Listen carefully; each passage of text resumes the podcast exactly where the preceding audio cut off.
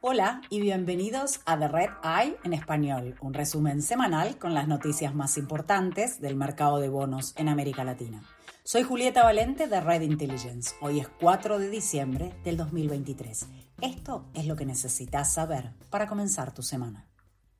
Minera Panamá inició un arbitraje internacional contra Panamá después de que el gobierno cancelara el contrato de concesión para la mina de cobre más grande de Centroamérica. En octubre, el gobierno y la empresa firmaron un acuerdo que otorgaba a Minera Panamá al menos 20 años de derechos mineros. Pero la semana pasada, la Corte Suprema de ese país dictaminó que el contrato era inconstitucional. El presidente Laurentino Cortizo dijo que comenzaría a cerrar la mina tan pronto como la sentencia fuera publicada. La compañía suspendió a 7.000 trabajadores luego del fallo. La producción minera se encuentra detenida desde hace semanas por manifestaciones ambientales que bloquearon la llegada de suministros.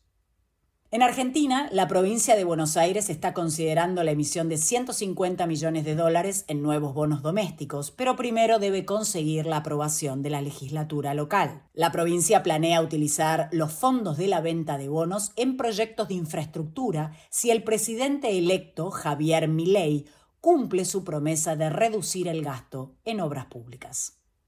En Chile, la empresa de energía renovable Inversiones Latin America Power acudió a un tribunal de Nueva York para reestructurar 400 millones de dólares de deuda garantizada. La mayoría de los acreedores que se verían afectados por la reestructuración ya han prometido apoyar el plan de la empresa, que incluye venderse antes de finales del 2025.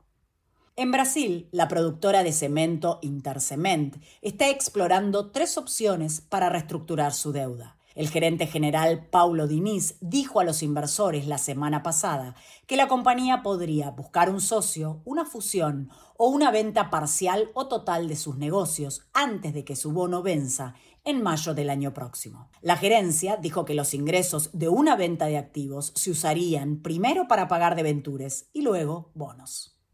En México, el Fideicomiso de Inversión en Bienes Raíces Fibra 1 postergó la oferta pública inicial de los títulos de Fibra Next sin proporcionar un motivo ni una nueva fecha.